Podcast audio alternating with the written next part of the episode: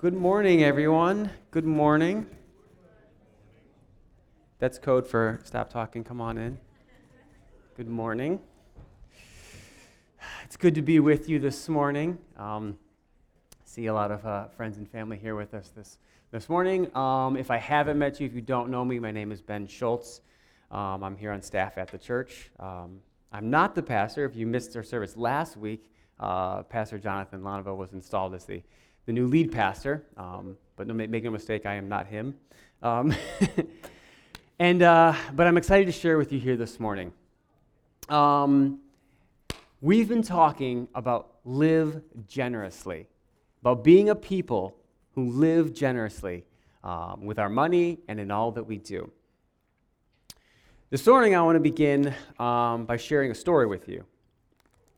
This is the story of two young men named Jeremiah and Luke. They grew up in the Midwest um, in the early 1900s, so long time ago. Uh, and they lived with their, with their parents uh, on their family farm. It was like about a couple hundred acres of wheat and corn, which a couple hundred acres isn't a huge farm, um, but for the time they lived in the Midwest where they lived, uh, it was enough for them to be considered quite well off uh, in the small town where they lived. Uh, but unfortunately, when the boys were young, the father died uh, in a farming accident. Um, the boys were they were just graduating high school. They were in that, that uh, the early 20s, like just becoming young men. Um, they lost their father, which was, as you can imagine, sad. And their mother decided that she didn't want to run the farm without the father. So she decided she was going to move down back down south where her family was from to be with her, with her family, take care of her parents, and, and, and go back and be with them. Uh, so she sold the farmland and she uh, divided the money between the brothers. She gave them the, the money from the sale of the farmland. Um, and they decided, because of how old they were, they were about to start out their lives, that they would, instead of following their money, mother, they would take the money and, and they would pursue their dreams. So Jeremiah, the older brother, you know, always had a dream to go to college um, which back in the early 1900s, that was a, that was a pretty far fetched dream to be able to do that. Um, not many people were able to. But because he had this, this money from the land, he was able to do that. So he went to, went to uh, a college in Chicago, was able to pay for it with the money from the farm, and he studied business and finance, and he did really well. Um, and he got into finance, and he actually, after a few years, he returned to the small town uh, that he'd grown up in, and he became the president of the bank there in that, in that small town. Again, um, not overly wealthy, uh, but for the small town that he lived in, he was considered to be doing quite well. Um, his younger brother Luke, uh, when they had the farm, he had always loved the animals and caring for the animals, and that was his passion. Uh, so he took the money that he got from the sale of the farm, and he bought a little s- small farmhouse and a little barn, and he actually ended up with a lot of the animals his, were his father's animals and some of his tools and stuff. And, and he started raising animals and, and caring for animals. That sort of became his love. Maybe not quite as, as wealthy as his brother, the you know, president of the bank, but he, you know, he really enjoyed his, you know, was very happy. And um, so that went on for a couple of years, and they were doing well. One Sunday morning, they were sitting in church because both of them were good Baptist boys, and that's where you are in church on a Sunday morning. And uh, the preacher was sharing about a terrible drought that was happening in the south, Southwest, um, in the, those states in that time, and uh, how that was beginning to cause a famine. And it was really bad, especially for some of the poor communities. Um, it was hitting them really hard. So the church decided they were going to take up a, a, collection to send some money to help those, those uh, less fortunate, those who were really in need. Um, so they said, the you know, following Sunday, we'll take up a collection both brothers were moved by the story that they heard uh, of the families in need, and, and they were talking about it as they left church.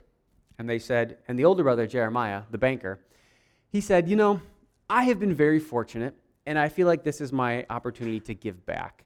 Um, so I'm going to donate $100 towards this. Uh, and $100 was a lot of money. I did a quick Google search um, in the early 1900s.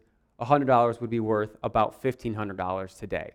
So it was a significant amount of money for someone you know, to give in a collection. And so he, he felt, you know, he was doing really good. So I'm going to give $100. His brother Luke was impressed, and he said, and he said, I wish I could afford to be as generous as you are. but I only have $10 to give, but I'm going to give that, which you know, wasn't as much. Well, Jeremiah, the older brother, um, he was curious, you know. He wasn't, he wasn't being pushy, but he was curious. And he said, I, am just curious.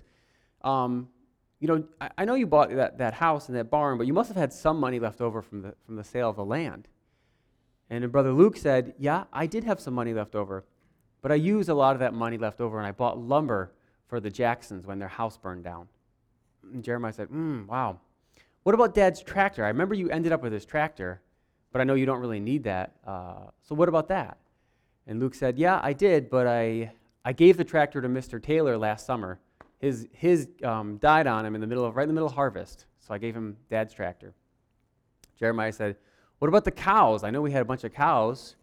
Uh, maybe you could sell some of those. And Luke said, Well, actually, I just gave the cows to this young family. Um, they just had twin boys, um, but not enough money to feed their boys, so I gave them the cows to help provide for them.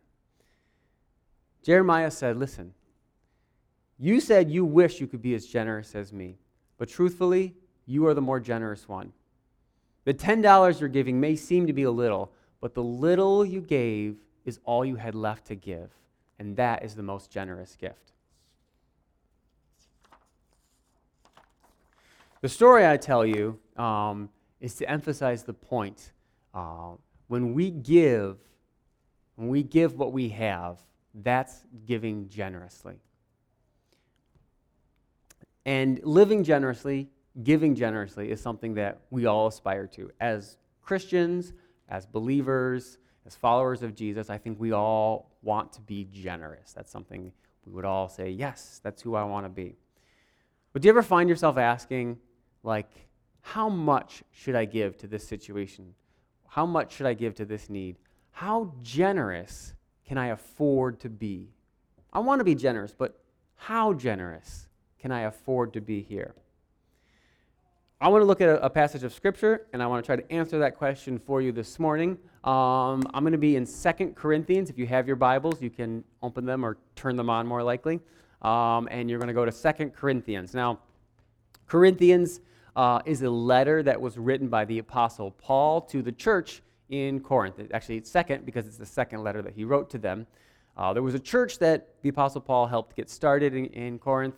And then a couple of years later, he wrote him a letter just to give him some advice and some instruction and some encouragement. Um, and in his second letter, Second Corinthians, he, uh, he actually gives a couple chapters where he talks about giving and he, he encourages them to giving. Um, we're looking at chapter 9, 2 Corinthians 9. And if you've heard a teaching on giving, uh, you've given a teaching on giving, you've probably, you've probably heard people talk about 2 Corinthians 9 because there's a lot of good stuff that's in there. So I'm going to look at just a few verses. Um, we'll start reading in verse 6. So this is 2 Corinthians 9 6. It says, Remember this whoever sows sparingly will also reap sparingly, but whoever sows generously will reap generously. And each of you should give as you have decided in your heart to give, not reluctantly or under compulsion, because God loves a cheerful giver. And God is able to bless you abundantly so that in all things, at all times, having all that you need, you will abound in every good work. As it's written, they have freely scattered their gifts to the poor, and their righteousness endures forever. Now, he who supplies seed to the sower and bread for food will also supply and increase your store of seed, and will enlarge your harvest for righteousness. And you will be enriched in every way, so that you can be generous on every occasion and through us, your generosity will result in thanksgiving to God. Lord, I just want to pause right here and pray that you would come and breathe upon the scripture that we have read. I pray that you would teach it to our hearts. I pray that you would apply it to our lives. We surrender ourselves to whatever you want to say to us this morning through the reading of your word. Amen.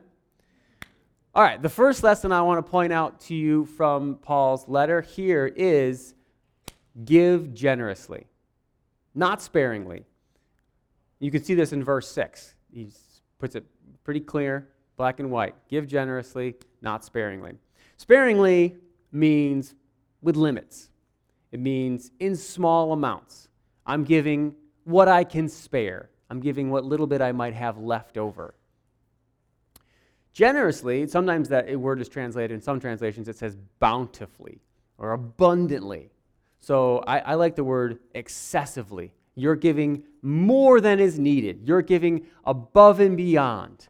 And Paul's saying, if you give excessively, if you give more than is needed, then you will reap, you will harvest, you will get back more than it's needed. That's what we see here in verse 6. But look, look at it closely and draw your attention to something. Notice when Paul tells them to give generously, he doesn't actually say give generously, does he? He doesn't use the word give. See the word he uses here? So. He didn't use the word give, he used the word so because when you give generously to God, it's more like sowing than giving away. You're not losing that money, you're planting it, you're investing it, and there will be a return on that investment. So um, we have a garden uh, at our house, uh, behind our house. It's a it's a raised garden box, um, and it's probably I think it's a square. It's probably 20 feet by 20 feet. Um, and uh, I want to, so we you know been planting there. We're we're just getting the beginning of uh, getting some uh, veggies out of that garden. It's very exciting. Um, but months ago, uh, in the early, no, late winter, early spring, my wife Chelsea began to plant abundantly. She began to plant excessively in preparation for this garden. So we had this like next to our dining room table. There's a counter um, which we cleared off, and so she planted a lot of seeds in like you know little seed starter packs and little uh, cups or whatever, just on this whole counter. Um, and then we cleared out underneath the counter, and, we, and so we started putting them underneath the counter. We had like a light hanging there. And then we put some shelves in the window so the plants could go up on the shelves in the window. Um, and she starts finding um, like every little yogurt cup or applesauce cup or egg carton or anything. I come home every, sing- every day, I come home, and there are more seedlings, more plants, and they're spreading. And uh, like you can't leave an uncleared counter space because it will have a plant on it. She, and I'm not exaggerating, you can ask her. And she knows how to plant excessively. And I'm like, where are all of these going to go? Um, and then they started, they, they, so it was like every space in our house. And so that they're even outside of our house. And one of my favorite things, like one of my, um, you know, little pleasures in life is I love going out in the morning on my porch and sitting and drinking a cup of coffee in the morning. But in the spring, I go out on the porch, and the chair I sit in has plants on it, and the, the table has plants on it. So I have to sit because they need the sun, right? They need the sunlight. So she puts them out there so they have the sun. So I'm in the in the living room, in the dark living room on the couch, and the plants are out there enjoying the sun's sunset, sunrise. But then comes summertime, and all the plants go outside. Yay, we get our house back. And the plants go out into the garden. Um, and she starts planting them. And now, at this point in the year, we have an excessive harvest because of her excessive planting. And there's like a there's like a, a trellis, and it's got all these beans hanging on it. Are they beans hanging on it? Beans and cucumbers. Um, apparently, there's a what do they call it? A, a mouse melon because we have to make melons for the mice too. They're little tiny cucumbers. Um, and there's uh, peppers and tomatoes and there's carrots and there, I think I'm excited about there's rhubarb in the back. That's I'm excited about that. Um, and we're starting to begin to see that. I mean, we have more beans and peas than we can snack on, um, and it's because excessive seed planting led to an excessive harvest. This is a very simple concept. The more you plant, the more you harvest. No duh, right? That's easy. So Paul just takes this idea and he applies it to money the more you give, the more you will get back. So, the first lesson is give generously. The second lesson that Paul gives us, though, just as importantly, we look at the next verse, you'll see Paul says to give cheerfully. He says, Each of you should give what you've decided in your hearts to give, not reluctantly, not under compulsion, because God loves a cheerful giver. God doesn't want somebody who feels compelled to give. God doesn't want someone who feels required or obligated. God wants somebody who has it in their heart. I want to be a giver. That's who God wants us to be. It almost feels like Paul is saying here listen, if you got a bad attitude, I don't even want your money. If you got a bad attitude, then don't even give it. The attitude with which you give your money is really important. And it reminds me of something that Pastor John said when he was speaking about live generously. He said, Money is always an issue of the heart. And it's easy to think, well, this is just about my finances, this is just about the amount of cash I have and what I'm doing with it. But money is connected to your heart and it reveals your heart. And if you're thinking, I don't really want to be generous because I need to keep some of this money for myself, you're revealing something that's going on in your heart. So God wants us to be generous, not because God is low on funds. God wants us to be generous because He knows it will bring freedom in our hearts. It will work freedom in our hearts in a way uh, that other things don't. Giving is the language of love. Giving is the visible des- demonstration of our love, of the feelings we feel, we express them when we give. And it, it, it, doesn't have to be money, it can be giving your attention to somebody, shows you love them. Giving your time to someone shows you love them. Giving your energy to help them with something. That's how you that's another way to express your love. Um, like if you're not willing to give something, do you really love that person? Men, I hope you have learned this lesson. If you're a married man, you, you hopefully you know this. It's not enough to just say that you love your wife. You have to give her a gift. That is the rules. If you haven't learned that yet, write it down. Um, but the same thing applies not just to our wives, but how can you say that you love God if you're not willing to be generous to Him? With your finances, with your time, with your attention. If you're not willing to give to God, how can you say you love Him? How about this? How can we say we love Warsaw if we're not generous to the people who live here? Uh, a few months ago, was a few months ago? A while back, let's say. Um, I was on Facebook and I saw a post. Some lady, I don't know, said that she was moving. She didn't have uh, any vehicles. She didn't have any help. She wanted to know if somebody could help her move.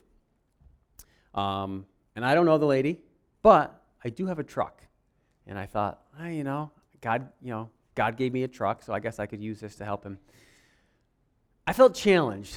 I was thinking about, uh, you know, love Warsaw, which is the motto of our church. If you've been here any length of time, hopefully you've heard us say that. We love Warsaw.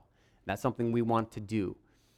But it's easy to say it, and it's a whole other thing to actually put it into practice, right? And so I felt challenged. Am I just saying I love Warsaw, or am I willing to do something about this? So I was like, all right. Um, so I sent her a message, said, all right, I'll be there to help you.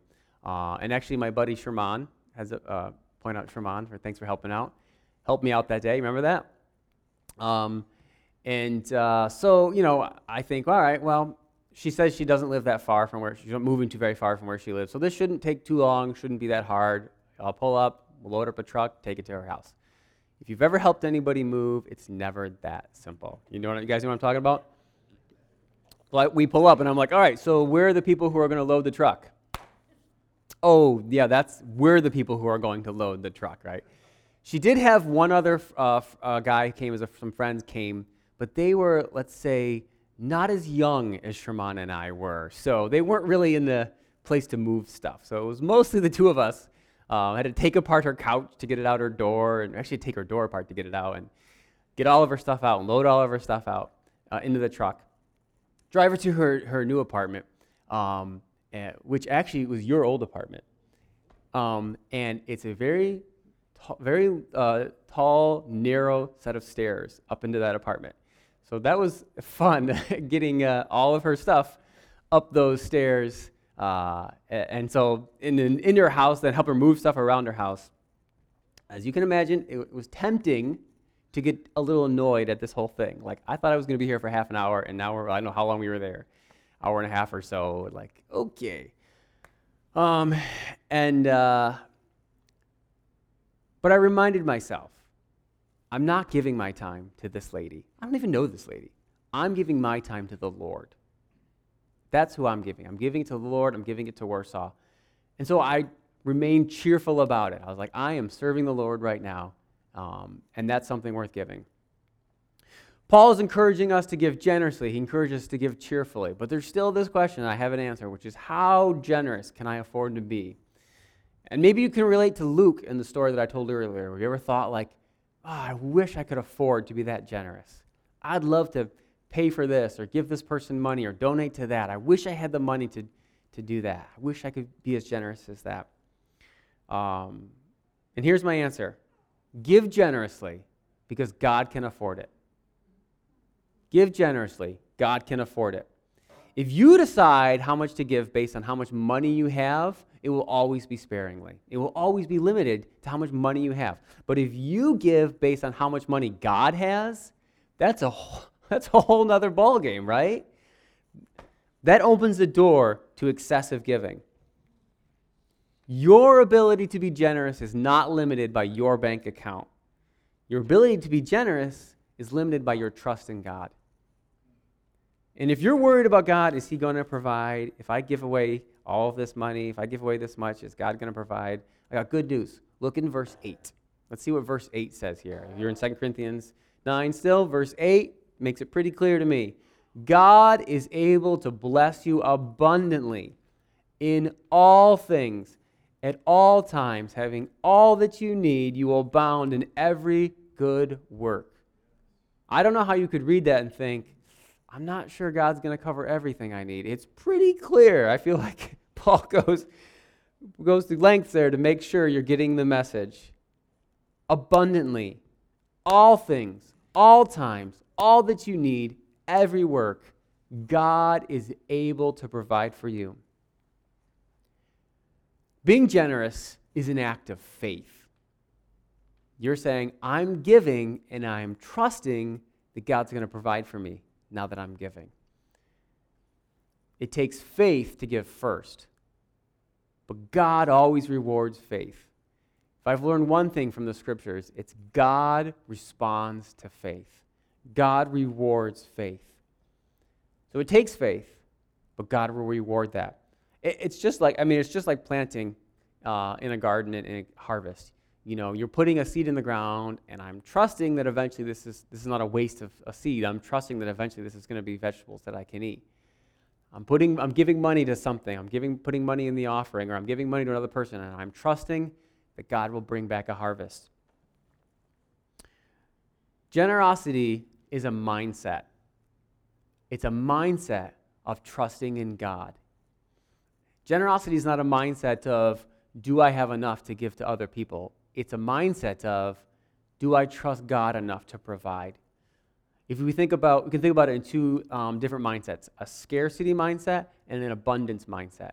And a scarcity mindset says there's a limited amount and I don't have enough to give. Or maybe there's a limited amount and I have enough. I have just enough that I can give some. But that's still sparingly. I'm still looking at what I have, what I can spare. And an abundance mindset says God has more than enough. God can give, you can't outgive God. No matter how much I can give, He can always give me back more than that, right? Um, I heard somebody say recently something that was so encouraging and also challenging in a way that I needed to hear it. They said, Don't let the economy dampen your generosity. Um, my wife and I, I, I, think we try to be generous. We like to be generous people, um, to give to others, to uh, invite people over to our house, to take people out to eat, things like that. Um, but in the past couple of months, I've definitely found myself, like, as I look at um, how much we're spending on groceries, how much we're spending to put gas in the car, all those things that I'm sure you all have those same thoughts. And I'm thinking, I don't think we can afford to take anyone out. I don't think we can afford to buy meals for anyone else. I don't think we can afford to, to give to this. And that like struck me in the face. Don't let the economy dampen your generosity. Maybe it should dampen your spending habits. That's another topic. but don't let it dampen your giving to other people. When we're being generous and we're trusting God, it's like you're spending somebody else's money. Um, World Vision, I don't know if you guys are familiar with World Vision. World Vision does this thing um, at Christmas time every year. They send us a catalog. Um, and in the catalog, there are these gifts that you can buy. And what you're doing is you're giving them money, and then they're sending those gifts to other places in the world where they are needed. Um, and there's several pages uh, of animals. And so every Christmas is kind of a tradition in our house at Christmas time is we pick some animals um, to give to you know some other some other people in another country. Um, and so you can you can do like you know we'll do five ducks or two chickens or or whatever, and the kids will look through the book and they'll they'll vote on or pick which animals they think we should give that Christmas time. Um, and so they're looking at like, oh, they look at this. This would be cute. Here's a goat.